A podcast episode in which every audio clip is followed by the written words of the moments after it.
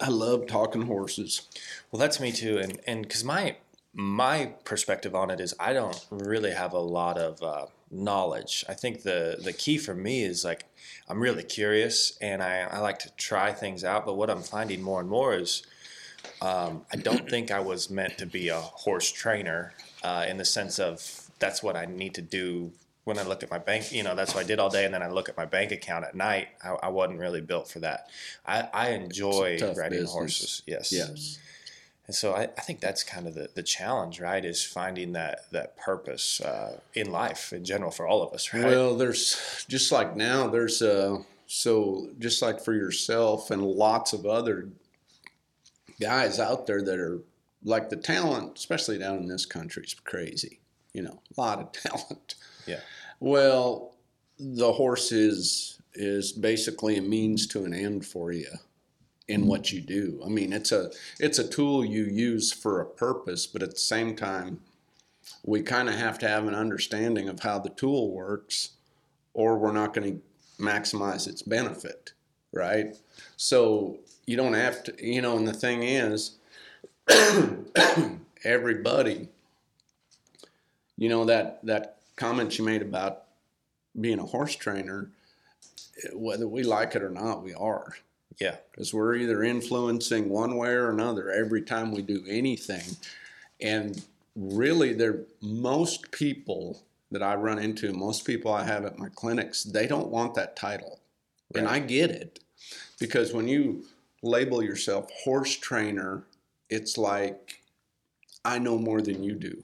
Hell, we're all out here just we're all I've been at this for 40 years and I'm just I promise you, I got a ton to learn, you know, and we're all going to be that way forever. So th- that's what I'm really curious about, right? Because I, I think when someone really puts, well, well let's let's kind of give everyone a background, uh, Phil. Yeah. Uh, before I before I dive into this right. this question, no, go um, ahead. let's let's. Uh, I, I I mean, it's you've rode you've trained horses now for 40 years, right? This is this. Yeah, I mean primary way years, of making yeah. a living has been for 40 years. So, yeah.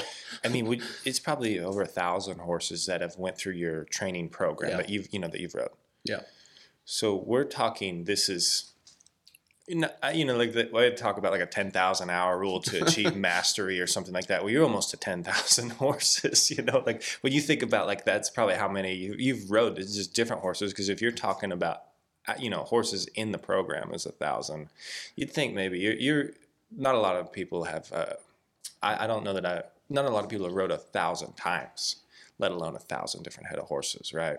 Yeah, it's uh, you know, starting out. Um, I remember the first. Uh, I actually did a podcast with Hannah the other day, talking about marketing.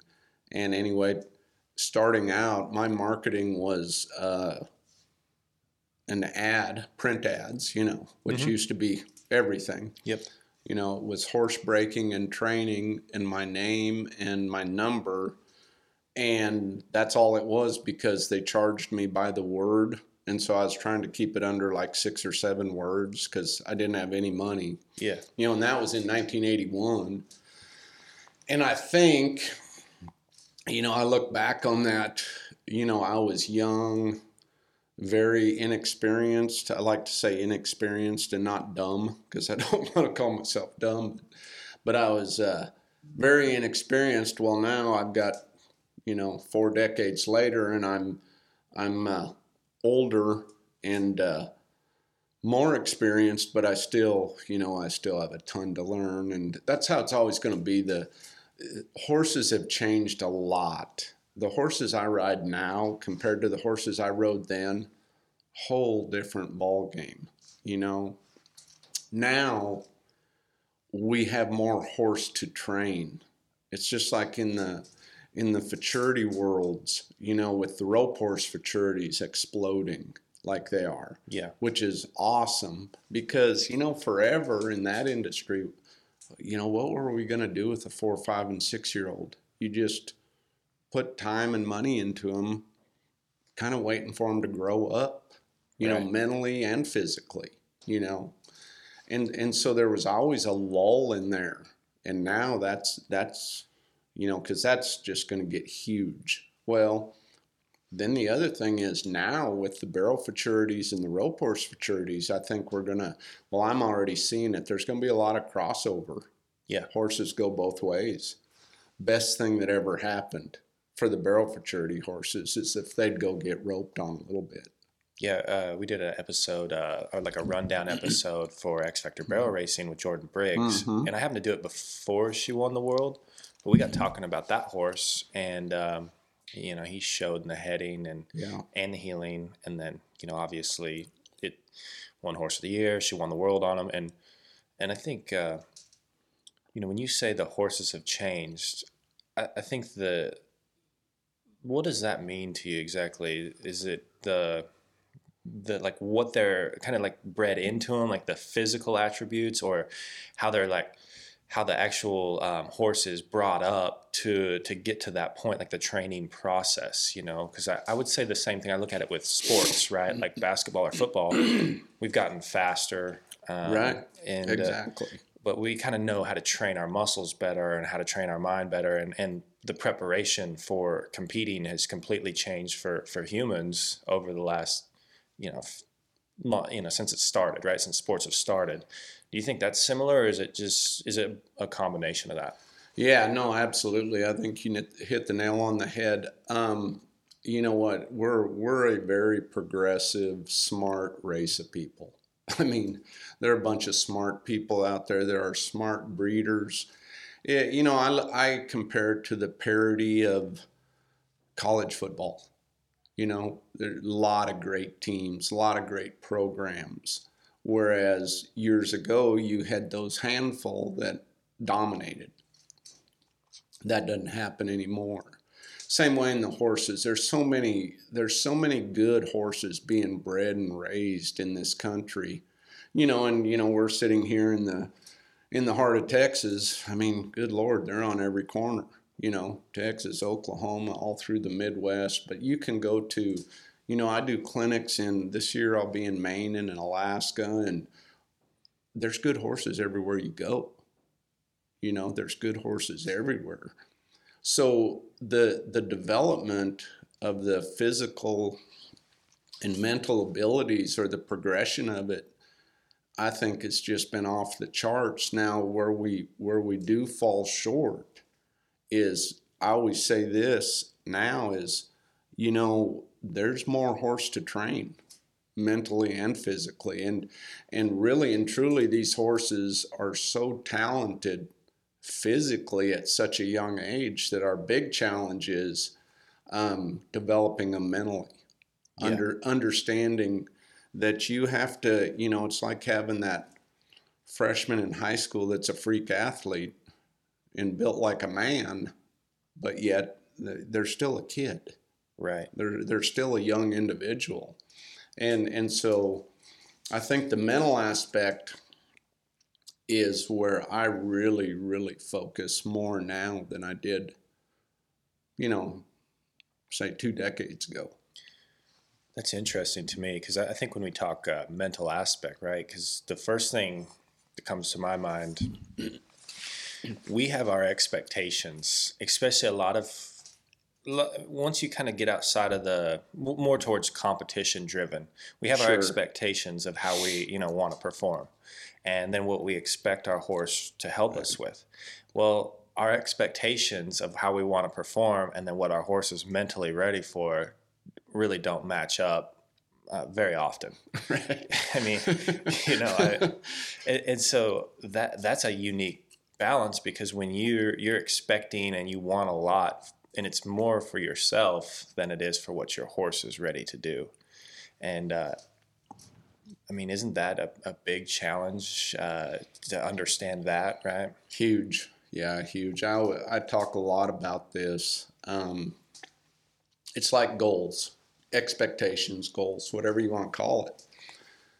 You you got to have them, right? You got to have them. But what what is really important there is the implementation of your system, because if you don't have a system to put in place and make those incremental progressions each and every day, the goal is worthless.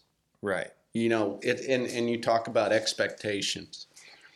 And this is something I have to this is something I deal with all the time because you and I are the same as everybody else. We at the end of 24 hours our day ends, right? Yep. I don't care if you got an S on your t-shirt, at the end of 24 hours your day's over. You can only do so much. So like with me, I have to step back and look at each individual and I have to decide are my expectations realistic with the amount of preparation I have to put into that horse? Because if it isn't, uh, you need to change something. You know, you either need to figure out more time to spend on that horse, which is 99% of the time the case. Because with horses, especially with horses with more ability, you know, we talk about on the horsemanship side of it, feel. You know, you look back at the great horses you've had. Well, the great horses that I've had, I rode a lot. I used them for everything. You know, we roped on them, we run barrels and poles on them. We, you know, I picked up on them. We did everything on them. I, I halter broke colts on them. I flagged horses in the round pen. I mean, I used them all day, every day. Yeah. Well, those horses had great feel. Like when my when I sat down in the saddle and I made a movement with my body, they they knew what was coming, right? Well, when you take a horse that's just, you know, the horses like we've got today with just freakish ability, that's what they need more of. The physical manipulation with our hands, that yes, we we have to be able to do that. But the signal that really matters is the one before that, the one where you make a move with your body.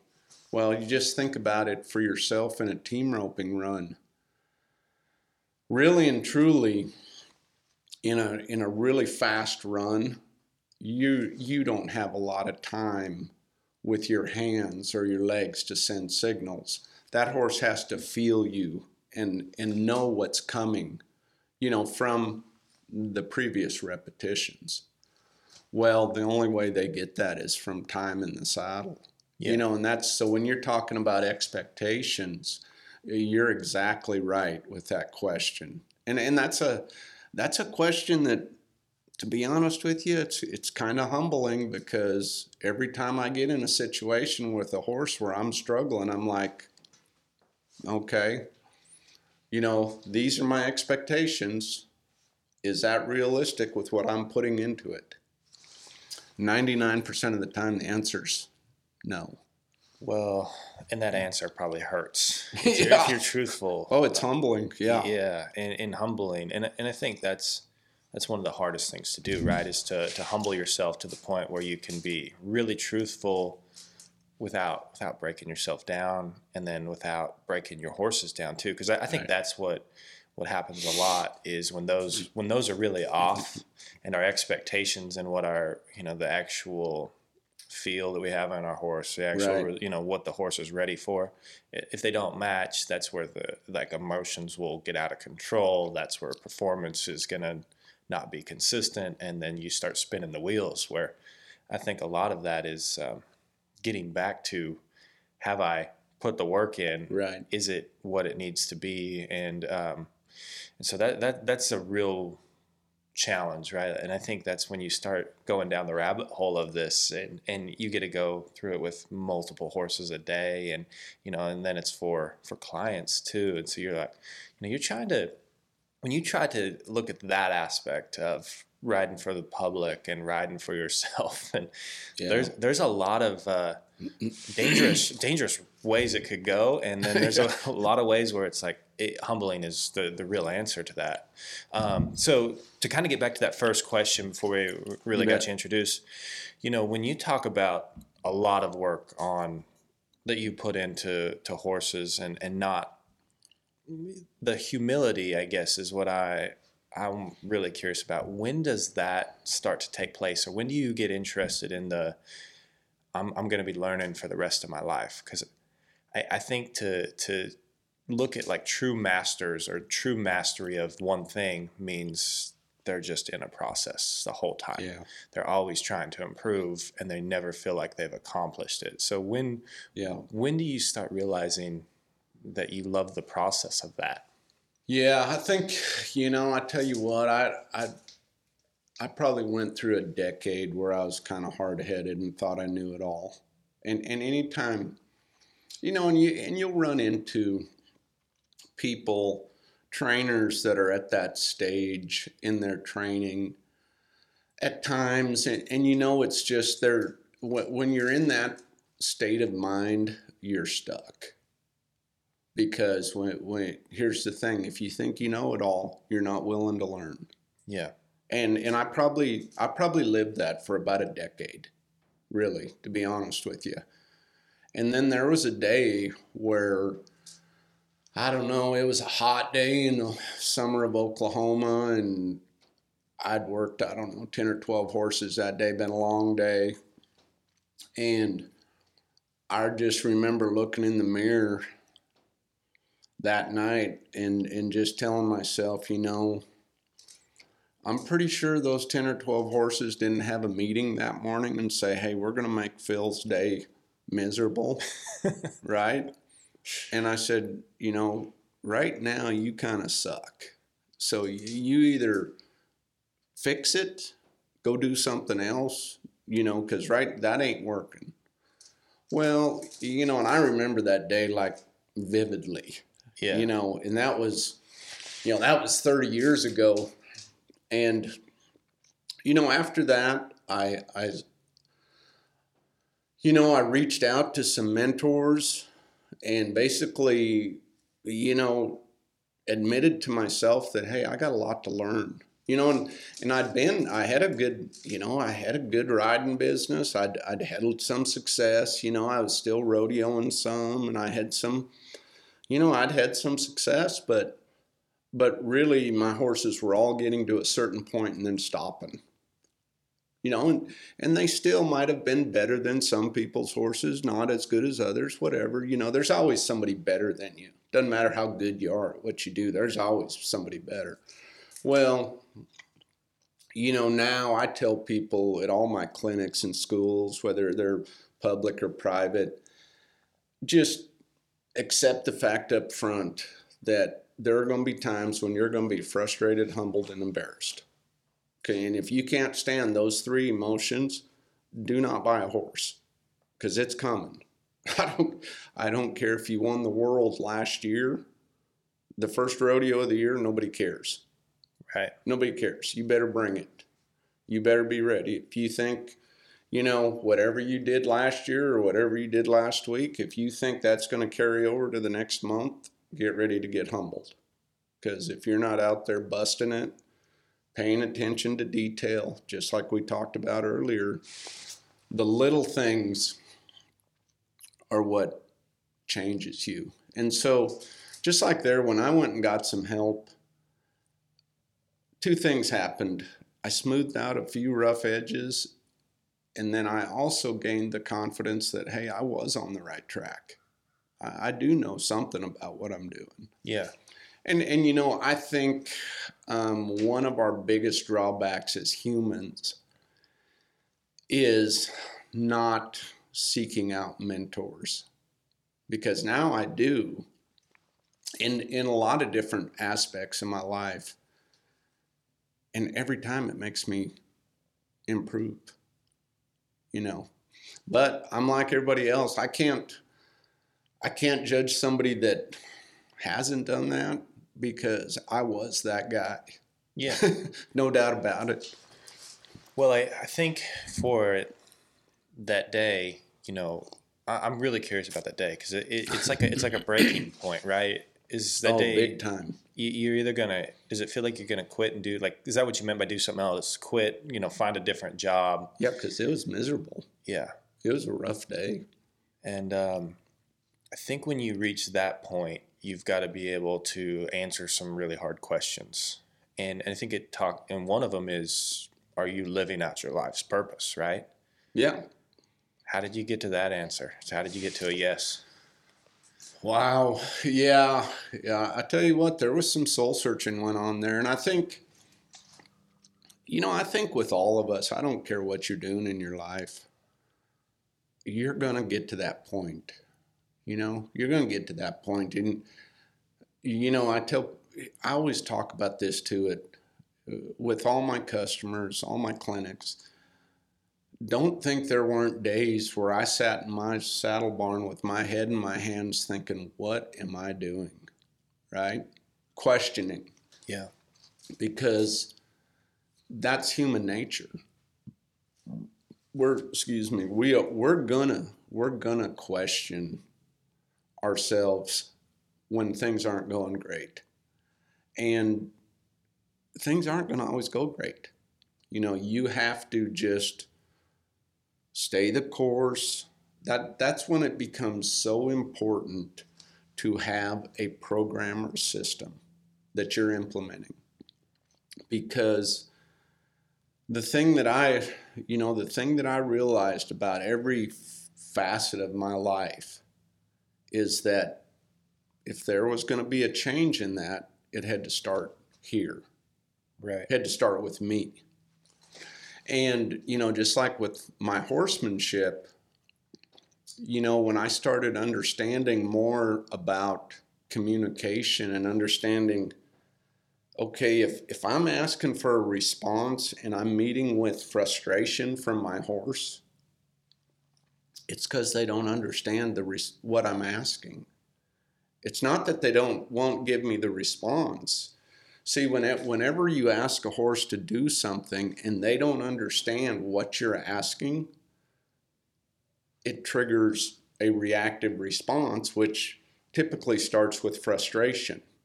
And then from there, they can go into flight mode, self defense mode, you know. Several of those characteristics of the reactive side of their brain, well, you know, human nature is we want to you know, stupid horse, right? Well, you know, if if there's uh, something in school that we don't understand, well, we want to blame it on the teacher. Well, um, you know, that's human nature. We want to, you know, we kind of want to blame it on anybody but us. Yeah. Well, anything that's good or bad in my life starts with me.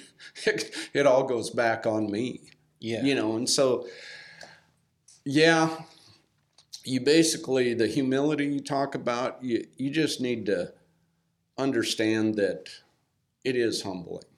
It is, and humility is a good thing. You know, nobody, nobody's got it all figured out.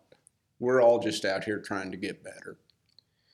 Yeah, well, that uh, that learning, that humility, that understanding, um, because when you talk about this, uh, you know, we're, we're asking a horse to do something. You're, you know, it's, it's like you're asking a question to a person that doesn't speak the same language as you, right? Right, exactly. So, you know, you you're talking like getting into the horse's mind, and um, when we're they have instincts and they're trying to preserve themselves. You know, they're they're they're an animal that has been hunted. They're they're they'll, Right. they'll, they'll run away. That's an They're instinct. the hunted. You Yeah. bet. So to to get to that, if something feels dangerous to them, you know, their body, that's how they're going to react. They're going to to run or be defensive or be very protective.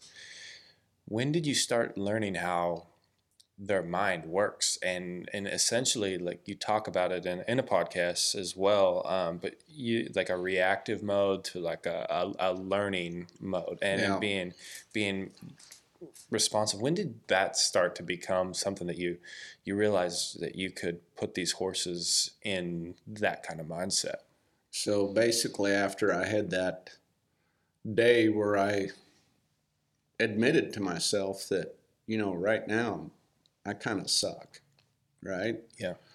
So from there, I started to uh, reach out.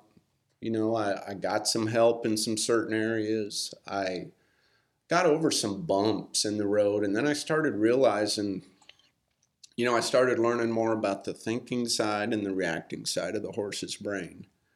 And I started understanding that every time something bad happens or I get a response I don't like, it's because of a trigger that triggers the reacting side of that horse's brain. Like just like you said, they go into self-defense mode, flight mode. They're they're the hunted, right? We're the hunters. We're predator, they're prey.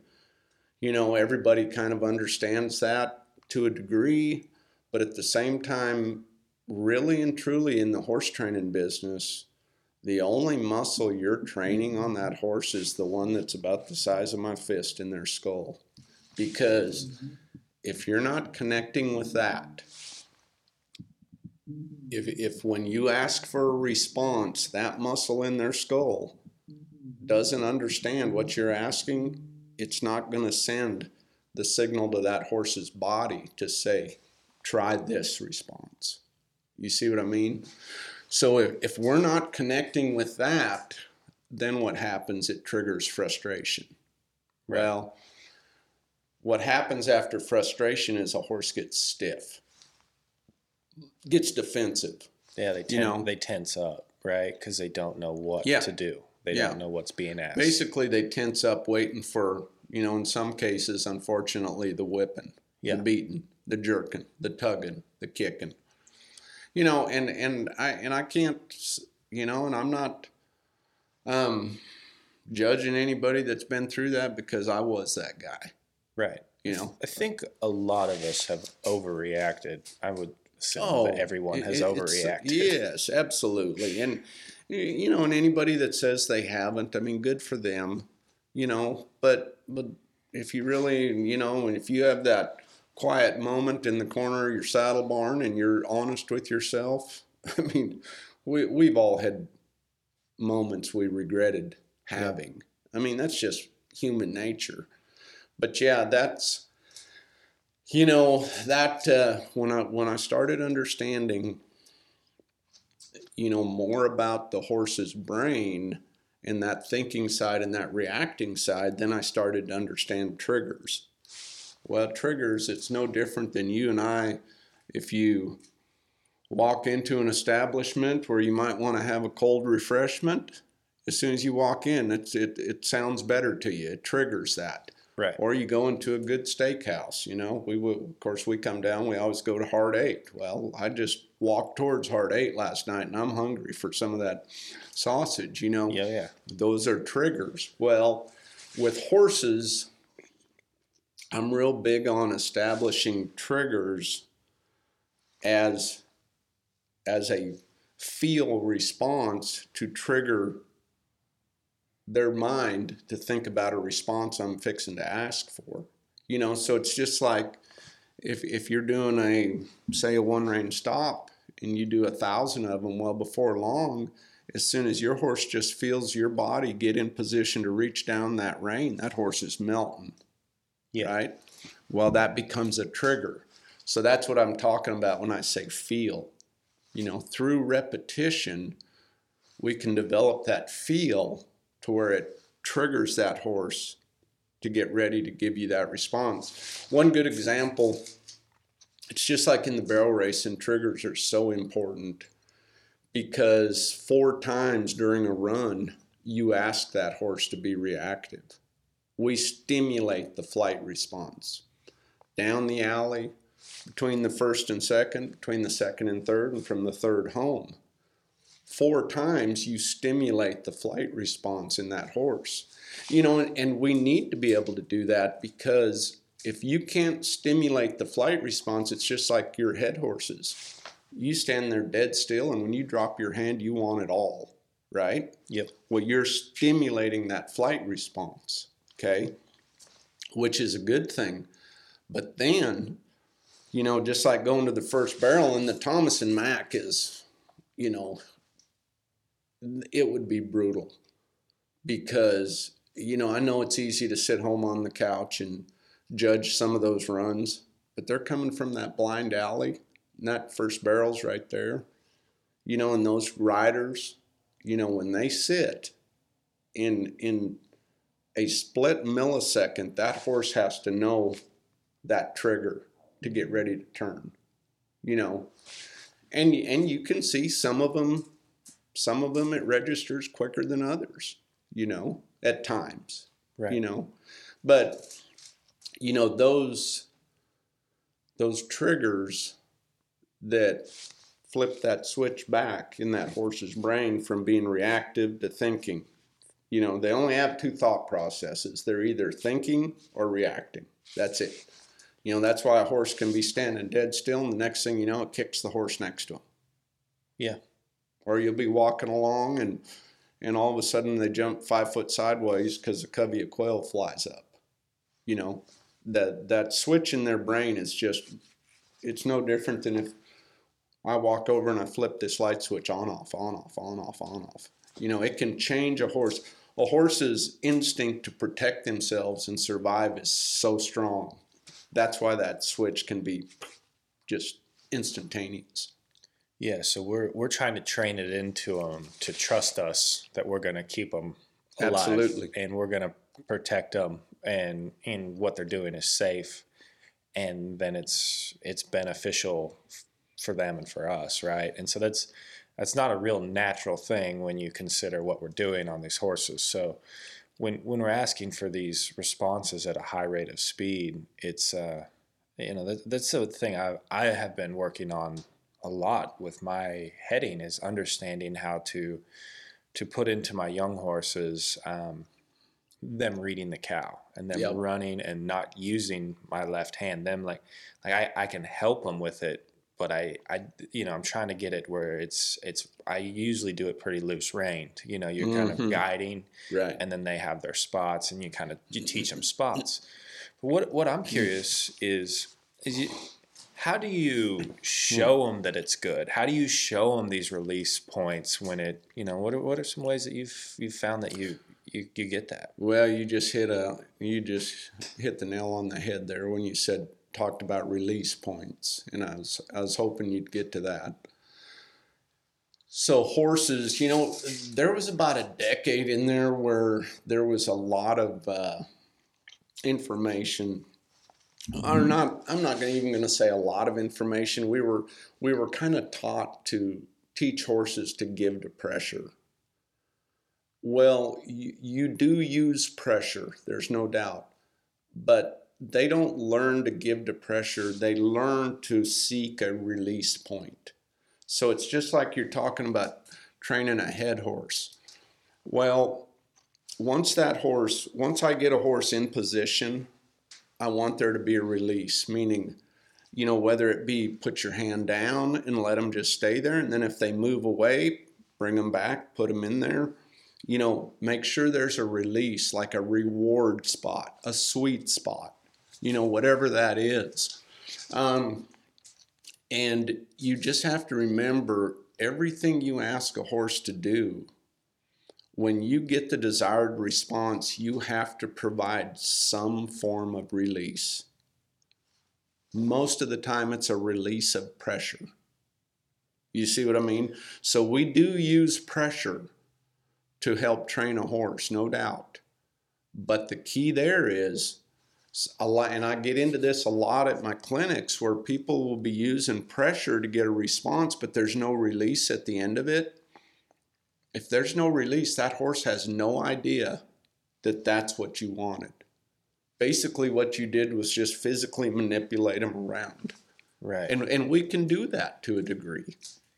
Well, I think this is the language, right? This Right. is what we're talking about. Um, in essence, is the release. If you, as a rider, can show the horse the release points, uh, you can start talking that language. You Yeah. can start, and that's just something that's really hard. I, the more I think about how bad I am about giving, like showing release to horses. Um, and, and to help them like when they do good like to really make it an emphasis of hey this is what i wanted it's it goes back to that expectations because that's what i expect them to do and then i don't really reward them as much as maybe that was a big thing you know especially when we're seeing it with young horses um, but even our, even our good horses it's like it's pretty easy to go through the motions and uh, not uh, not remember that hey this is you know they're they they do this job because they like it at this point and it's something that But if you keep just hammering on them,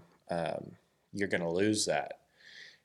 And I think that's the hardest part for me is to understand to not be in a hurry, to not ex, you know, have these expectations. This is how we make this run, you know, I, and to like take your time with them and show them like, hey, that was that was exactly what I wanted, and and I think that's that's the language, right? And uh, yes. then when you go down that road, that that is a rabbit hole because I, the more I think about, like if I just take notes, like mental notes as I'm writing, and all the cues that I, I kind of missed or the releases, I think that's a, that's a big challenge, right? And and so I think that's that's kind of the next kind of question like I I have is when you're going fast like barrel racing and team roping and you know right. you, are adding speed a lot of a lot of speed right well how do you find the best ways to to show release when they they do good? You know when when a barrel horse is going full tilt and then they come off your hand and, and rate back down you know what what are some ways that you you find that? Because you've had a lot of success with futurity horses and young horses that are just they're learning all of it at the same time. They're learning how to run and and how to you know listen to you at the same time. So there's a there's quite a lot of speed involved when you when you think about that you know yeah the the one thing i always tell people is it's our human really human nature is the biggest thing we work against because it's our nature that once we get a horse to a certain level, right? We it's almost like there's some shame in backing back up and working on fundamentals and basics because we because we don't want to do that. It's like, well, they're my horses. I hear this a lot. Well, my horse does all that great, so I don't need to do it. Well, your horse may have done it great at one time, but if you quit doing it, they eventually will not be great at it. Yeah. And what whatever that is. And so I think you just with it's like you just said working on making it fun for them. You know, I always go with smooth it's always fast. Yeah. Smooth is always fast. I, I always want to I want to uh, produce that run where when somebody gets you know a horse that's so smooth in what they do and when they get done you you watched it and you go that didn't look that fast well then i think you're getting somewhere you know and then at the same time you can watch a run where things are going 900 miles an hour and there's all these herky jerky motions and you get done and it's like huh yeah that they didn't really shut the clock off right. you know pick any event, doesn't matter.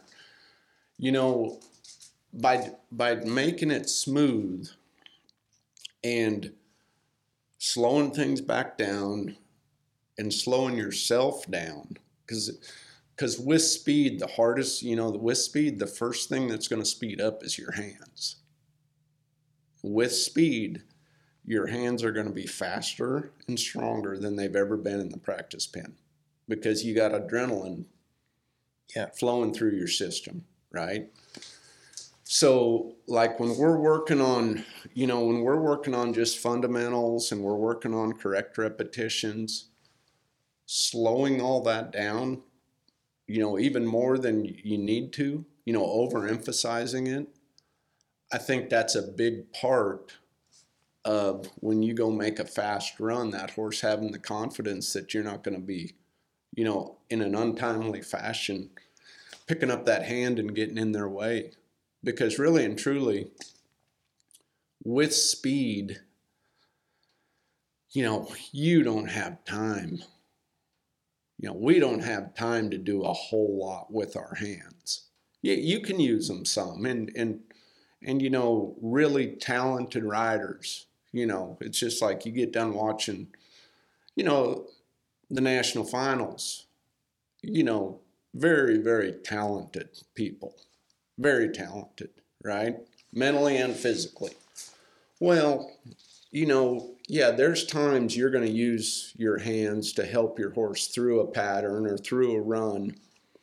Um, but at the same time, that horse has already got to know what it's going to do, right? I mean, it it knows, like you said earlier, they know their job. They know their job. So, Yeah, and this is this one's I, I I've never really thought about it. Like you know, your hands like how, when you accelerate, right? How much you you you you're gonna the intensity of how you're gonna use your hands really increases. right, Uh, one thing that's really different though is your feet and your body right, because team roping, heading especially, your hand is going to be the primary thing that you know uh, helps the horse rate, Yeah. And and so you got to really think about that. That it's more important because heading you can't really drop your body back down and sink into the saddle even like coming into a barrel turn and like them really Mhm. feeling your body a heel horse you they're going to feel your body but a head horse you've got you've got to have your hand is going to be the kind of the main cue for rate and Right. and kind of and your feet is what's going to add the speed almost your you know you're kicking or you're squeezing with your calves is what's going to really drive them up into your hand and and like and, and create that run so that's I think that's something to really be aware of um, or do I have that wrong I don't know I, I no, could, I, I could, I could be wrong there You, you know, when you're in the practice pen, you know, you're.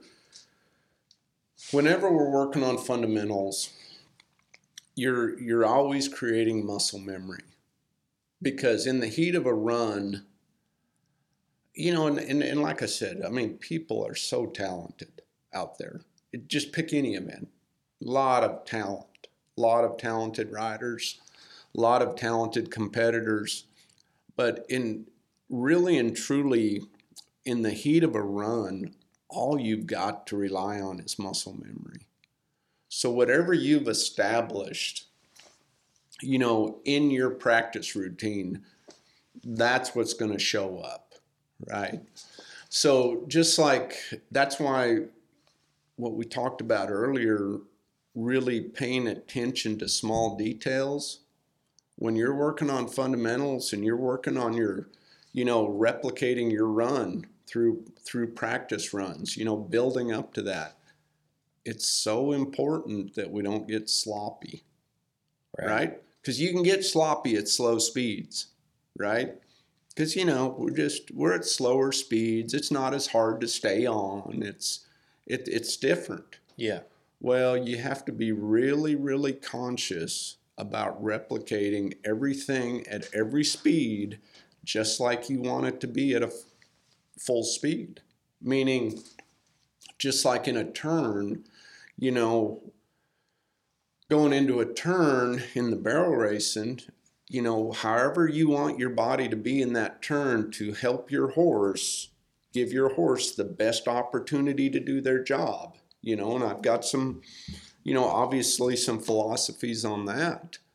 But, you know, you want your body position to be in a position that gives your horse's body the best opportunity to complete that turn with the least amount of resistance, right? Yep.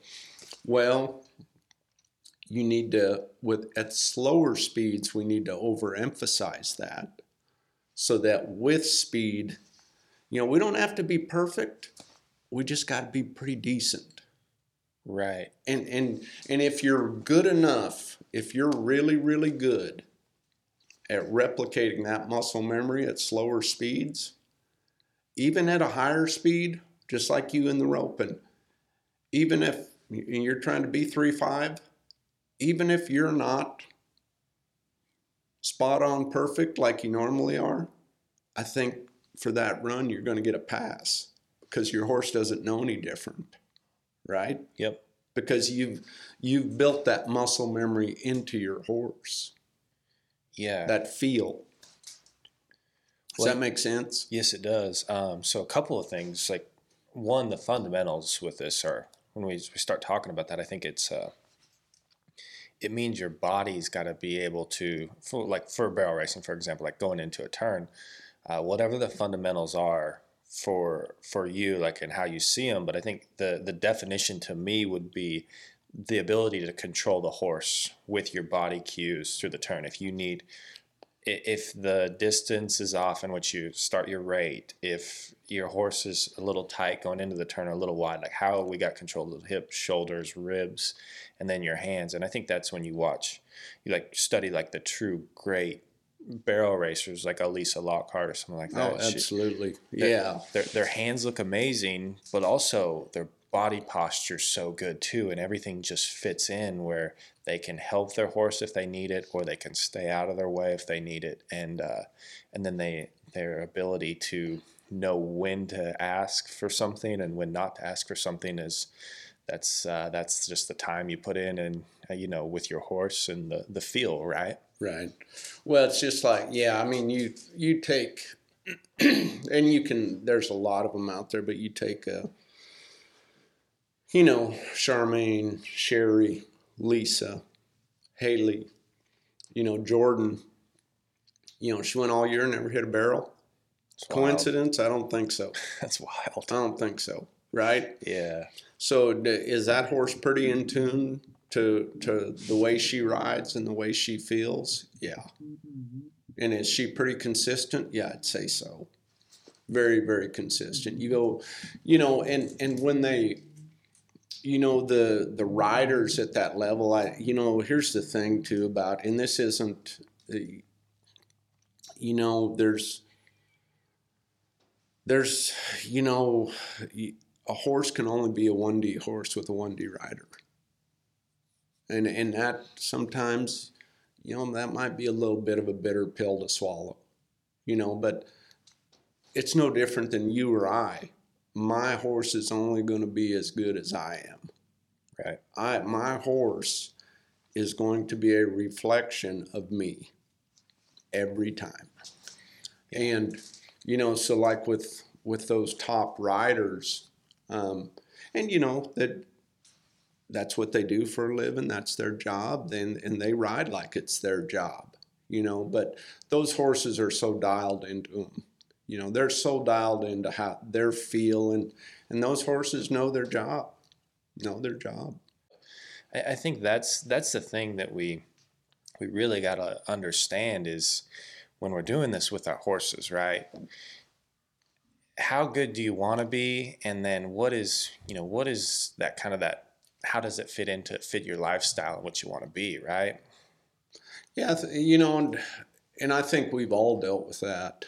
You know, we've uh, anybody in this business, and I think that goes back to what you talked about earlier. You know, expectations and whatever our expectations are, they just need to be realistic with what we're able to put into it. Yeah. You know, and and my wife and I talk about that. You know, my wife's a school teacher. She married a horse trainer you know, for all you school teachers out there, I don't know that I'd recommend that. You know, it's been a tough road for you know.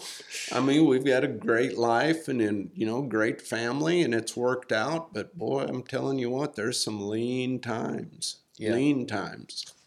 But you know, you with her, she likes to she's really good with a horse and she really does a good job keeping one together uh, but at the same time, you know, being a school teacher, a mom, you know, takes care of a lot of our business. Her time's very limited. So we gotta, you know, we gotta decide where we're happy at. Right. You know, it's it's okay to just if it's a social event. You know, we're not trying to make the finals. You know, it's not um, really and truly. It's you know, she just she wants to have a nice horse to go have fun and enjoy and socialize and you know and and there's a lot of people in that position that have full-time jobs and full-time lives because you know at the end you know even with my personal horses I've spent the last 40 years riding everybody else's horses Yeah. And there are times where I'll be looking at one out there that I've got that's a four year old that rides like a two year old. Well, why does he ride like a two year old? Well, because I probably have, I might have 25, 30 rides on him. And I'm like, good Lord, you know, this is what I do for a living. Well, that's the key. This is what I do for a living is develop potential for other horses, people's horses. You know, and now it's a little different because there's a transition. You know, I do a lot more clinics now Well, when the kids were younger, I didn't do any clinics because I didn't want to miss anything. Yeah. You know, so I wanted to be there and glad I did. Now they're grown and married and you know, it's it's uh, I'm not missing out on anything if I'm gone, you know, 20 weekends out of the year. But uh, you know, so you just I, I would tell everybody this that understand that your situation is unique to you. I mean, and everybody out there is unique. There's no two people alike, there's no two horses alike. So, you know, with the situation you're in with your horses, um, just keep it realistic and understand that the expectations have to be realistic with the amount of time you have to put into it. And so, yeah, your friend or neighbor may get to a spot where you want to be a year sooner than you do, but it's it's just time. It's just time. It takes there's no shortcuts to developing a horse's potential because believe me, if there was, I'd be doing it. Right, right. well, and I think that's it. Is uh, you know when you reach this point, you're you can be involved in a, the process like we've talked and and being able to continue to learn and you know when you when you get to that stage it's like I, I think that's that's when you know you're you're really do love what you're doing and, right. and, and that's why I like I mean, that's the whole purpose of this podcast, right? Sure. Is we're trying to. I like to to get to pick people's brains that are truly doing what they love to do, and you know, the, the one thing that I I do have concerns with, and and I think we we all probably ask this, like, am I doing what I'm supposed to be doing? You know, and and and I think yeah. that's. Do you do you see trainers or people like that that you're like, man, maybe maybe this person needs to be doing something different or maybe like it, it, they just don't have that that passion for it. Um, is there something that you see with people that are that are truly meant to be doing something as a and then that are maybe not but they're just doing it because yeah. it's kind of convenient i think this would apply to about anything but if you're doing it just for the money you're not you're not following your passion Right. If you're doing it, you know, and and don't get me wrong, I've done a lot of things that I didn't want to do so I could go do the things I wanted to do. Right? I mean, you know, there's there's things you do just because you you got to do them, whatever whatever that is. But in the horse industry, I, I, don't really ever see trainers that I say, man, you need to go do something else. I see trainers where I say, you, you need to get better. Yeah but but I tell myself that too. So I'm, I, I throw myself in that same boat. I mean, like I said, no, you know, nobody nobody's got it all figured out. Nobody's got a perfect program, or we we're smart people. We'd all be doing it. Right. If somebody had a perfect program, I'd be doing it. But you know, just like with whether it's ropers, barrel racers, cutters, cow horse reiners, what, whatever, whatever your discipline. I think everybody can improve their program, but I think everybody needs to be good with being okay with that that your program's your program. I, I tell people at my clinics, don't you know, training having a training program's like a 250 piece puzzle. And when you come to one of my clinics or whoever's clinics. There's a lot of good clinicians out there. You know, just just try to find that one or two pieces of the puzzle that makes yours complete. Yeah. You know, don't don't don't go into a deal and completely change your program. You know, you know, do what you do, but but always be looking to try to make what you do better. So when we talk about program and, and goal setting, um, what are some ways that you try to to do that? So that that's where you have to have a system, and and the the thing about a system, whatever your system is, the key to it is consistency. Because consistency builds confidence in you and your horse. You know, confidence is gained through consistency over time. Yeah. You don't you don't get consistent with a head rope you know, 30 minutes this afternoon, right? Yeah. It, it's years and years and years. Well, that consistency is what gives you confidence like, I got this. Well, Same with a horse. When when you step in that stirrup, the greatest thing that you can develop in that horse is confidence. Because I promise you, when I, my foot steps in the stirrup, they know it's me. Yeah. And and when I'd melt down into that saddle, they take that big breath and let it out instead of pull the air in and hold it. Like if they pull in a big breath of air and hold it, that ain't good. You best just step off. Yeah, right. Yeah, it's usually about that- time I get bucked off. Yeah, because that that's where the anxiety comes in. After you get on lots of colts, you get it right away. If they breathe out, that's a big plus. If they breathe in and hold it, just as well step off because the anxiety is taking over. See, a horse, a horse and a human to me are the same. You can't be anxious and confident at the same time. You got to be one or the other. You right? You Mhm. know, we step in here do this do this podcast. I mean, you carry yourself with a lot of confidence. You got a good way about you. You can't be that way and an anxious mess at the same time. Same way with a horse. Right. How do you maintain the discipline to keep working the plan? First of all, I, I don't care what you're doing. Some days I think you just got to tell yourself, it's my job.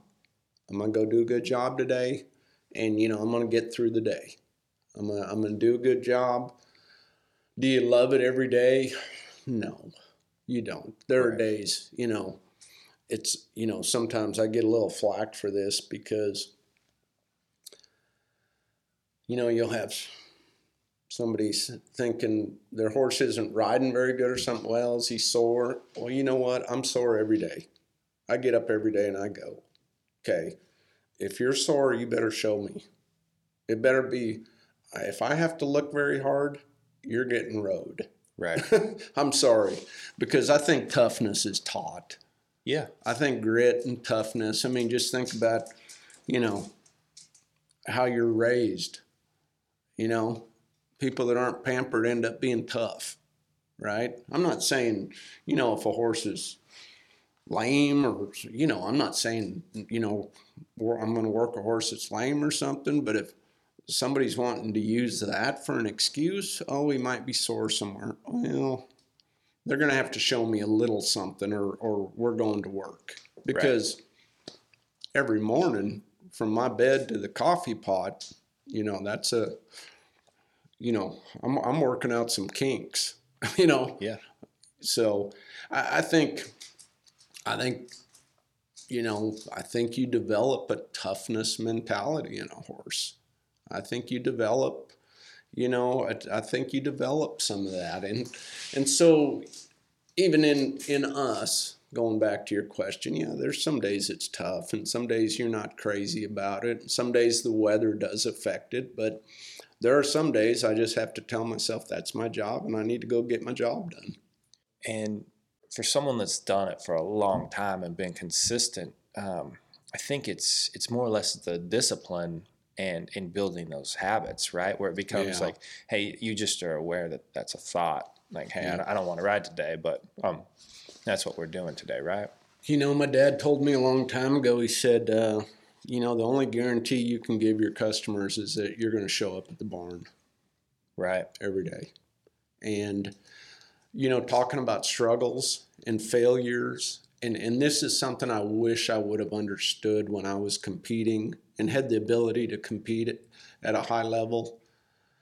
Failures are good, failures are a stepping stone. You have to fail to get to another level. You're going to fail. Struggles are guaranteed. The one thing that's guaranteed in this life is struggles. Right. And and every time now when I get to a really tough spot and I get to a real struggle, you know, I almost smile to myself because I'm like, I'm almost there. I'm fixing to get to another level. You know, and it's always, you know, it's always darkest right before the dawn. So just hang in there. Yeah. Hang in there. It's it's good to struggle because I I like people that have had a lot of struggles and they've they've persevered, those are my people because Well, they're tough. Yeah, they're hard to They beat, won't quit. right? They Yeah, won't quit on you. They won't quit. So struggle, right? You know. So for you, what does that look like? And then how do you? Uh, how does your mind kind of start processing that struggle to to fix it or to overcome it? You know, the first thing is I'm like everybody else. First thing that happens is I get frustrated. Yeah. Then I just have to have a talk with myself and I say, you know, you got to get comfortable with being uncomfortable. Anytime I'm working on something where I'm uncomfortable, I know that I'm fixing to get better. You know, getting comfortable with being uncomfortable, it's it's like it's like when you started figuring out you needed to try to be three to win a lot in the team roping. Well, that's not a comfortable throw Yeah. Until you make a thousand of them. Then it's more comfortable. Well, you got to get uncomfortable for it to get comfortable. You know, you can't. You know, you can't swing six times every time you practice. You, you know, and run down there. And I'm not saying you don't do that. You know, a person needs to do that when you practice. But if if the only time you you try to be three or short fours at the rodeo, it's never going to be comfortable. You you have to practice like you want to you want to be at, at some point or for a part of your practice. Well, you know, it's just uh, anytime I get into riding a horse or in a different discipline, you know, I figured out a long time ago, you know, figure out what your niche is and then be really good at it. Don't, there was a time in there where I tried to be everything to everybody. And, you know, my niche was foundation horsemanship. Well, what I figured out was foundation horsemanship carries over to every discipline. Yeah. But I don't have to be an expert in the discipline. You know, it's like in the, you know, rope horses and barrel horses. There's two things we got to do. We got to be able to control speed and direction. We need to be smooth and efficient when we do it. You know, I can do that. Right. Being uncomfortable might be one of those things that helps find that that purpose in life too. Yeah. Because you start finding those what you want to do, what you're what you like the most and what brings you the most reward. And I think that's kind of the the cool spot like right it's if you can find that it's uh it's kind of a never-ending journey and then it's uh it makes it to where life is you're constantly stretching yourself and uh and I think that's that's the one thing about it. People that, that go out on their own, that work on their own, that um, really find that they they got they get to live in that. You know, that's something you've got to live in for quite some time now, right? Right. And uh, there, it's kind of a beautiful, hard thing. It's not for everybody, but uh, it's uh, you damn sure learn some life lessons along the way, Yeah. right? Yeah, you do, and yeah, I tell you what, yeah, I think in this, whether it's in the horse industry or whatever you do, you learn a lot about yourself, you know, and you learn, you know, you you learn to be okay with not being perfect. Yeah.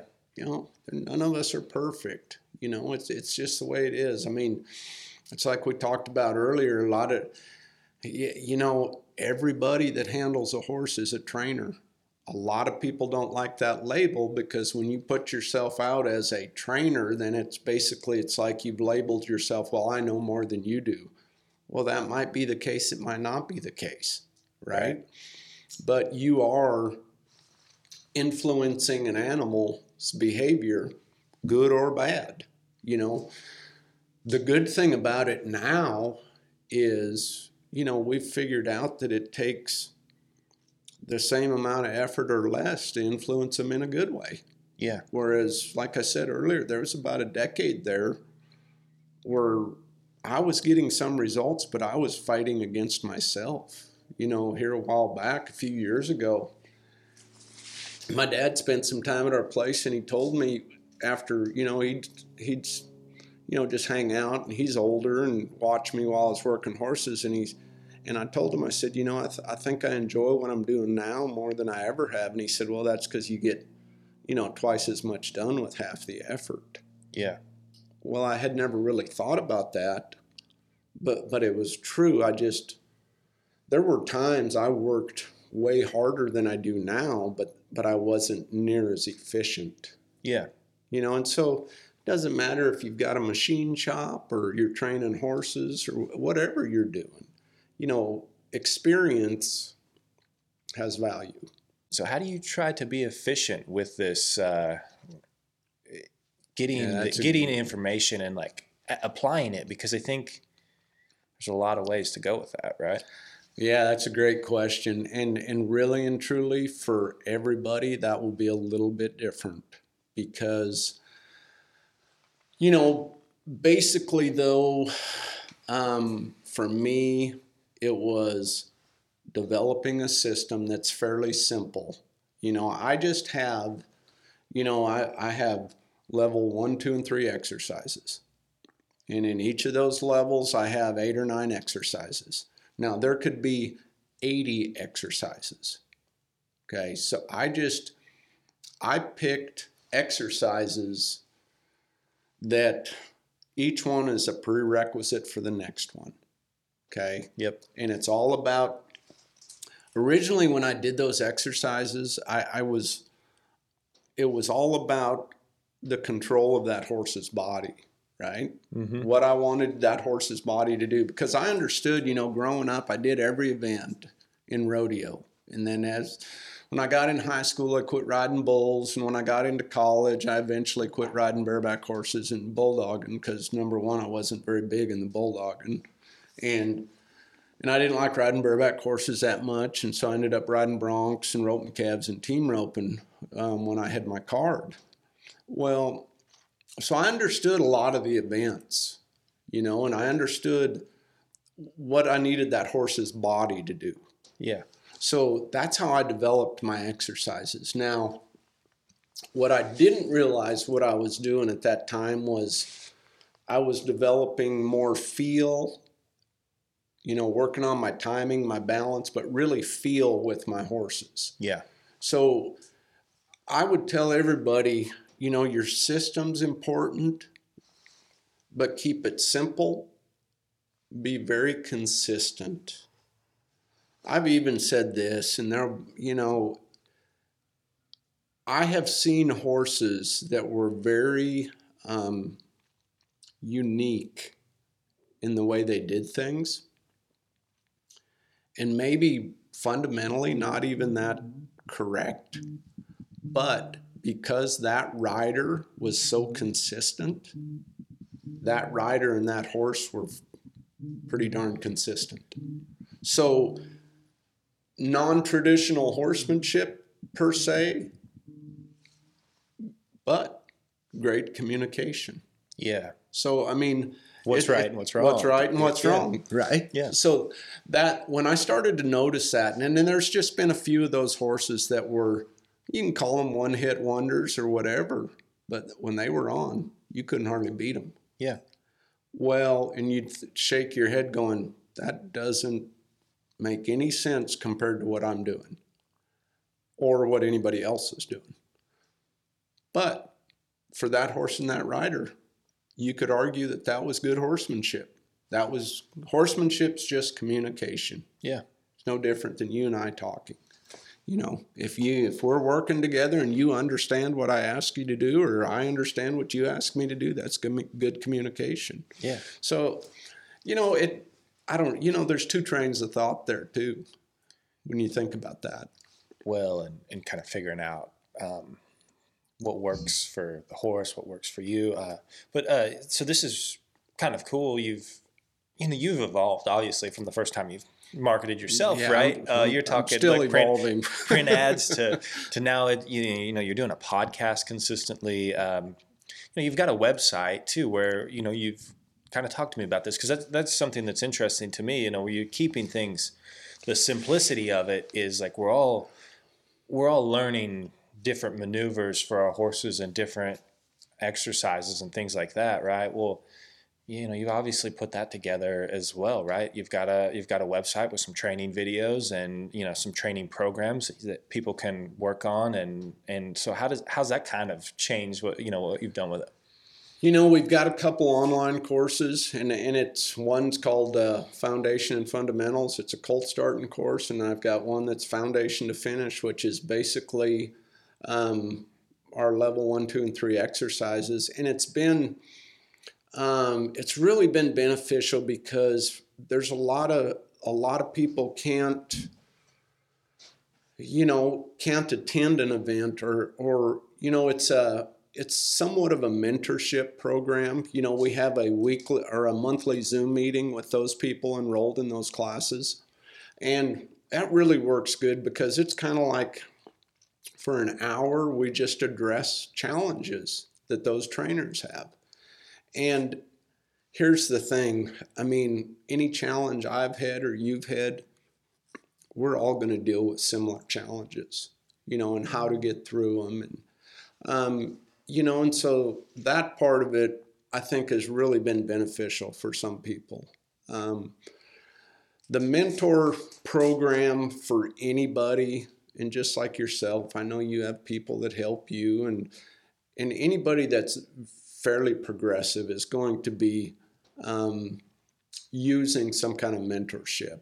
Yeah. And and earlier when you were talking about it, the thing about mentors and people like that, and a mentor can be a friend. I mean, a mentor can be somebody you reach out to in business or whatever. Um, but what they'll do, where they're really important, is during the struggles. Yeah. I mean, when things are going great, everybody's patting you on the back.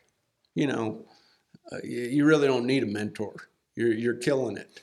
Right. When you need a mentor is when they, you know, and this is, you know, my, my sister was this for me, and and amongst other people. But when I was struggling, you know, she would she would tell me, keep doing what you're doing, keep doing what you're doing, you know, stay with it, stay Yeah. with it, don't don't quit, don't quit, because I'm telling you, I don't care what you're doing. There's going to be times where you're like, it's about got me beat down. I think um, that that's kind of the the hard line too, and where and where mentorship and and people being close to you really help. If you can find that person that's that can do that for you, that's that's really important.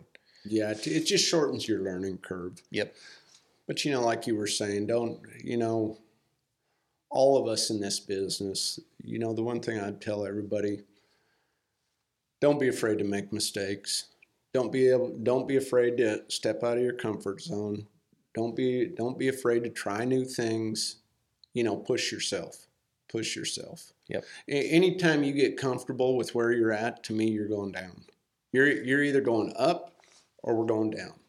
I, I don't, and sometimes, you know, and I, and a lot of people, th- this applies to a lot of people out there. Sometimes you got to work your butt off to just stay where you're at. Yeah. I mean, a tremendous amount. You know, don't we? Same with a horse. I mean, sometimes you get a horse to a level where there's that day where you look at him and I'm like, you can't do it much better than that. Right.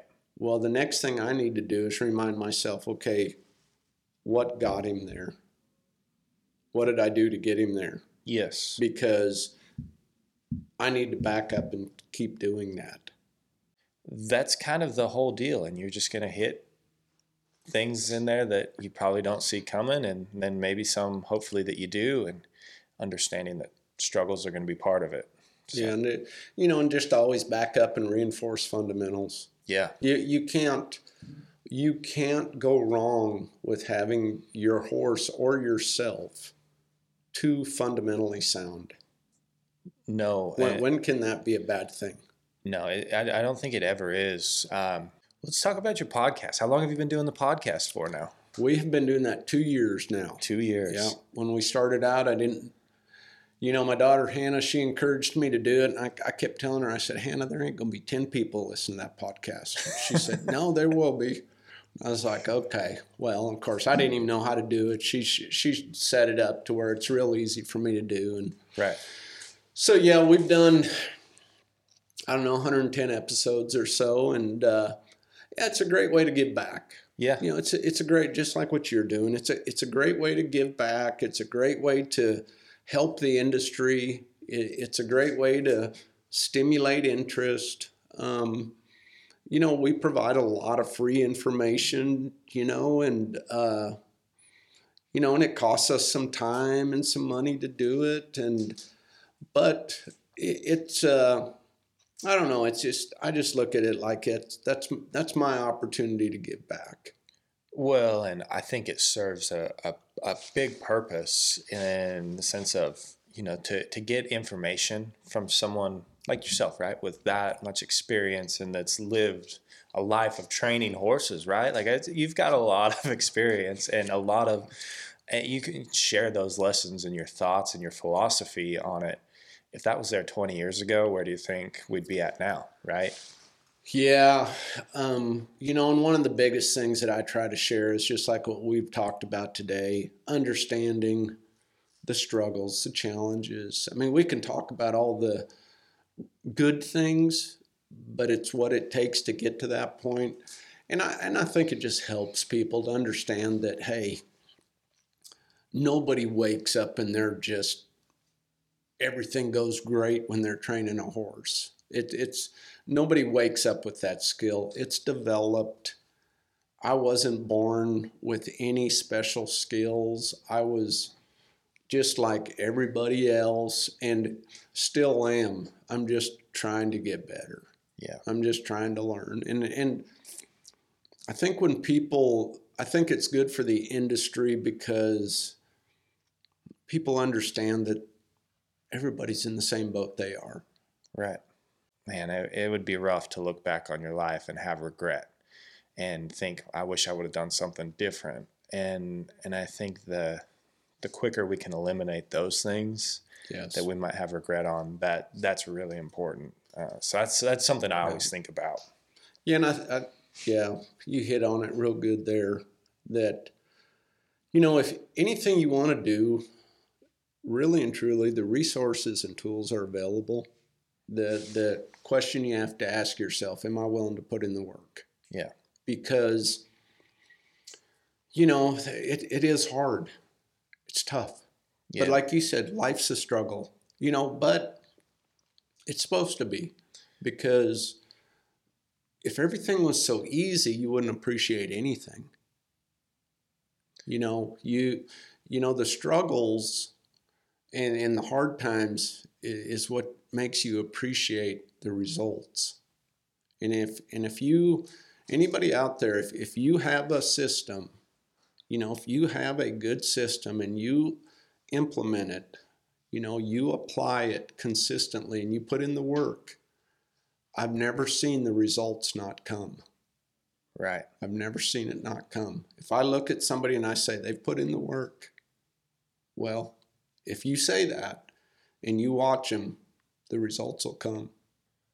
And correct me if I'm wrong, but don't the the results are they get to the point where the results are fun and it's it, Mhm. it's like a it, it kind of lets you know you're doing the right thing and going down the right path, but the actual reward is the work. The journey. The, yeah, the life, Absolutely. yeah, the lifestyle, the journey, the the what you get to do Yeah. consistently, and the the little moments that you kind of get throughout the whole day. That you know, that's that's kind of what means the most, right? Really and truly, I think what it what ends up happening is the love, the the fun of the of the challenges, is re- really the big reward. Yeah, because it, you know the results will come you put in the work you apply the system you you be consistent you build confidence the results will come. That's a given. You, you just you know they don't always come exactly when we want them to but they'll come.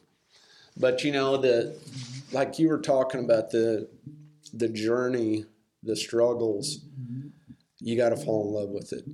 You got you got to fall in love with the tough times. You got to fall in love with the yuck sometimes because that's that's all part of it. That's all it's if you're going to be successful in anything, in my opinion, you got to understand that's all part of it.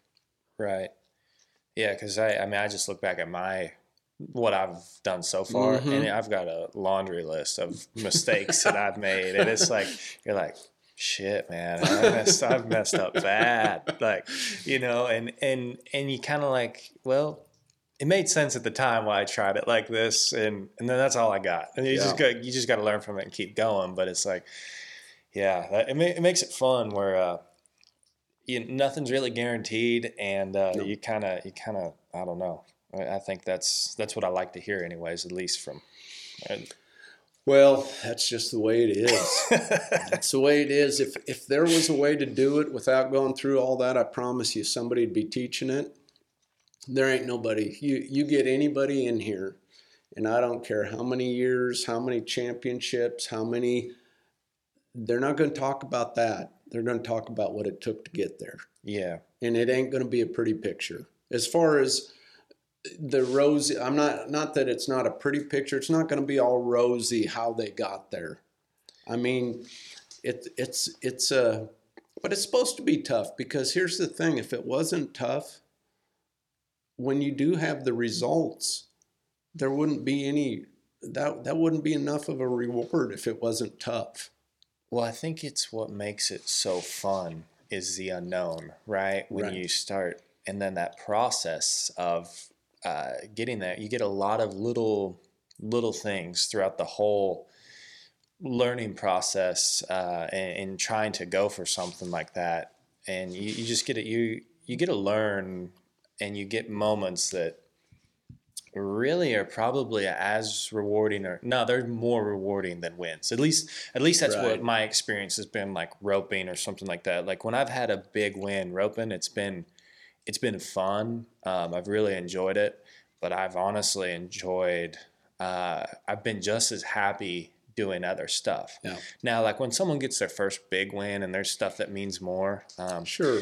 but I, I think that's also something you got to consider is there's like when I was a kid and I won my first saddle, I was probably as happy as most world champions winning their you know you know you know world Yeah. title. Like the the degree of happiness that I was feeling was probably really similar, and uh, so it, it's what it means to us, right? And and I think that's that's kind of where we gotta we gotta define that. Yeah.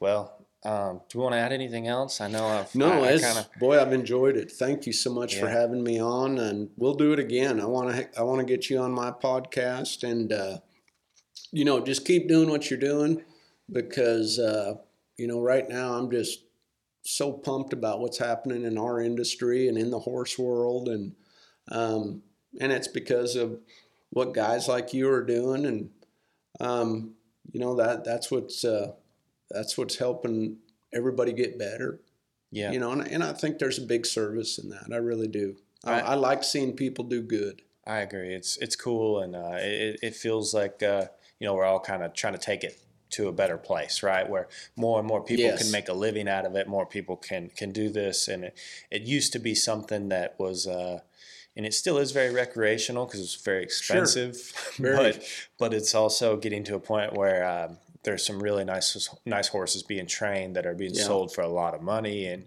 and so it's just creating more and more jobs, and, and I think it's just it's something that's really important to, to understand is the business is growing, and uh, and I think it's becoming something where a lot of people can get a life, you know, create a life out of it. And I think that's that's awesome. yeah we're, we're in a good time we're Yep. in a good time so yeah th- thank you for having me on i pre- i've really enjoyed it No, it's been fun. Um, Phil, last time, you know, you've got a podcast website. You know, where, where's what's the best ways to get a hold of you, and also the name of the podcast. You know, uh, the podcast is uh, called be your best horsemanship um, you can get it on i don't know there's seven or eight different platforms every, everywhere you listen to a podcast, pretty much. and then um, go to my site philhaugenhorsemanship.com and then we're on facebook and instagram so Awesome. yeah Well, thanks again. I appreciate it. thanks pace